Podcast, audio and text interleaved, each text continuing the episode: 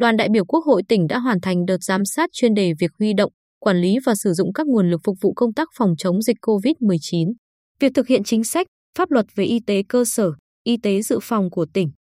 Kết quả giám sát cho thấy, công tác phòng chống dịch được thực hiện tốt, hoạt động y tế cơ sở, y tế dự phòng vẫn còn nhiều vướng mắc, bất cập. Theo báo cáo của Ủy ban Nhân dân tỉnh, nhân lực y tế cơ sở được tuyển dụng, sử dụng và quản lý theo đúng quy định. Số lượng đã tăng từ 2.693 người năm 2018 lên 3.013 người năm 2022, chiếm 53% nhân lực ngành y tế do Sở Y tế quản lý. Trong đó, chủ yếu tăng ở tuyến huyện, nhân lực tại tuyến y tế cơ sở, y tế dự phòng vẫn chưa đủ theo số biên chế sự nghiệp được giao hàng năm. Đặc biệt là bác sĩ còn rất thiếu, không có bác sĩ chính quy làm việc tại trạm y tế phường xã. Trung tâm y tế huyện Tây Sơn có 4 phòng và 15 khoa 12 khoa hệ điều trị, 3 khoa hệ dự phòng, hiện có 41 bác sĩ tuyến huyện. Theo Phó Giám đốc Trung tâm Y tế huyện Tây Sơn Huỳnh Bá Thịnh, đơn vị đang thiếu bác sĩ, đặc biệt có những khoa chỉ có một bác sĩ có đủ điều kiện khám chữa bệnh về chuyên khoa, chứng chỉ hành nghề, nên số lượt khám bệnh tại các bàn khám vượt định mức quy định, không giải quyết được ngày nghỉ bù, nghỉ phép cho bác sĩ. Bên cạnh đó, định biên của trạm y tế xã phường còn thấp, nhiều năm qua thực hiện theo thông tư liên tịch số 08 năm 2007 hướng dẫn định mức biên chế sự nghiệp trong các cơ sở y tế nhà nước, với 5 đến 10 biên chế một trạm, tùy theo đặc điểm địa lý, KTXH quy mô dân số. Bác sĩ Trà Văn Trinh, trưởng trạm y tế phường Đống Đa thành phố Quy Nhơn, cho biết hiện phường có hơn 37.000 dân, đông gấp nhiều lần so với nhiều phường xã khác của thành phố, nhưng cũng chỉ có 10 nhân viên y tế. Chúng tôi luôn phải gánh áp lực công việc rất lớn, gây khó khăn thực hiện các nhiệm vụ y tế cộng đồng. Về việc này, Ủy ban nhân dân tỉnh có kiến nghị Bộ Y tế, Bộ Nội vụ xem xét ban hành thông tư hướng dẫn định mức biên chế cho các đơn vị sự nghiệp y tế công lập để thay thế thông tư số 08 năm 2007. Việc đào tạo nguồn nhân lực về y tế dự phòng chưa có định hướng rõ ràng, cụ thể, bác sĩ y học dự phòng có phạm vi hoạt động chuyên môn rất hạn chế. Theo Giám đốc Trung tâm Y tế Quy Nhơn Trần Kỳ Hậu, thời gian qua, đơn vị nỗ lực thu hút, tạo điều kiện cho nhiều bác sĩ y học dự phòng về làm việc tại các trạm y tế phường, nhưng lại vướng quy định họ không được khám chữa bệnh ở trạm, chỉ có y sĩ thực hiện nhiệm vụ này. Việc đào tạo, nâng cao trình độ chuyên môn cho bác sĩ sau đại học cũng khó khăn, hạn chế vì thiếu bác sĩ. Nếu cử người đi đào tạo thời gian dài thì không có người làm việc, có khi chuyên khoa đó phải bỏ trống.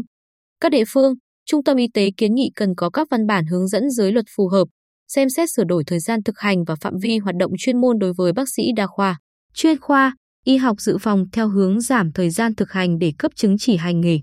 Xem xét sửa đổi quy định đối với chức năng, nhiệm vụ của bác sĩ y học dự phòng ở tuyến xã phường theo hướng cho phép họ được thực hiện khám chữa bệnh trong một số trường hợp. Kết quả giám sát cũng cho thấy kinh phí chi cho y tế cơ sở còn hạn chế. Kinh phí thu từ nguồn khám, chữa bệnh hàng năm không nhiều, không đảm bảo cho hoạt động của y tế cơ sở. Công tác thanh toán chi phí khám chữa bệnh bảo hiểm y tế còn nhiều bất cập. Trong thời gian diễn ra dịch COVID-19, các trung tâm y tế cấp huyện đã tham gia công tác phòng chống dịch của địa phương, làm ảnh hưởng đến hoạt động khám chữa bệnh. Dịch kéo dài dẫn đến nguồn thu giai đoạn 2020-2022 sụt giảm nghiêm trọng, không đảm bảo cho công tác chi thường xuyên của đơn vị, nhưng hiện nay Trung ương vẫn chưa có hướng dẫn cơ chế hỗ trợ. Giá dịch vụ y tế chưa được tính đúng, tính đủ dẫn đến các cơ sở y tế gặp nhiều khó khăn trong đảm bảo cân bằng thu chi. Chưa có văn bản quy phạm pháp luật nào mang tính đặc thù quy định về cơ chế tài chính của y tế cơ sở được ban hành, nên trong thực hiện gặp nhiều khó khăn, nhất là đối với mô hình trung tâm y tế đa chức năng như hiện nay.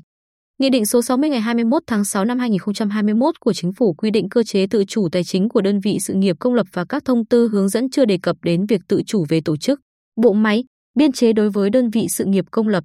Vấn đề quan trọng phát sinh này được Giám đốc Sở Y tế Lê Quang Hùng nêu ra trong buổi làm việc của đoàn giám sát với Ủy ban Nhân dân tỉnh ngày 28 tháng 12. Cụ thể, thực hiện theo Nghị định 60 có thể sẽ vừa làm vừa sửa. Khi các trung tâm y tế cấp huyện có khối điều trị bệnh viện tạo nguồn thu chủ yếu sẽ phải gánh cả phần chi cho trạm y tế xã, khối y tế dự phòng và dân số. Gộp tất cả lại, tính tổng thu chi của trung tâm y tế ra tỷ lệ tự chủ tài chính xong, nếu thiếu thì ngân sách mới phải bù vào.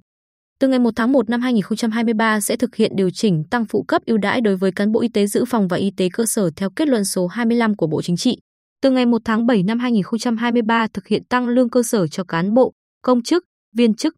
Theo ông Hùng, các khoản gánh thêm, tăng thêm trong năm 2023 được chi từ nguồn thu khối điều trị bệnh viện có thể khiến khối này sập luôn trong tình hình khó khăn như hiện nay.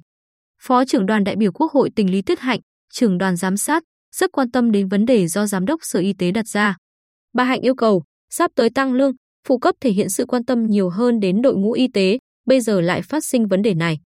Đề nghị Sở Y tế có báo cáo cụ thể, làm rõ hơn để đoàn đại biểu Quốc hội tỉnh tìm hiểu thêm, có kiến nghị cụ thể.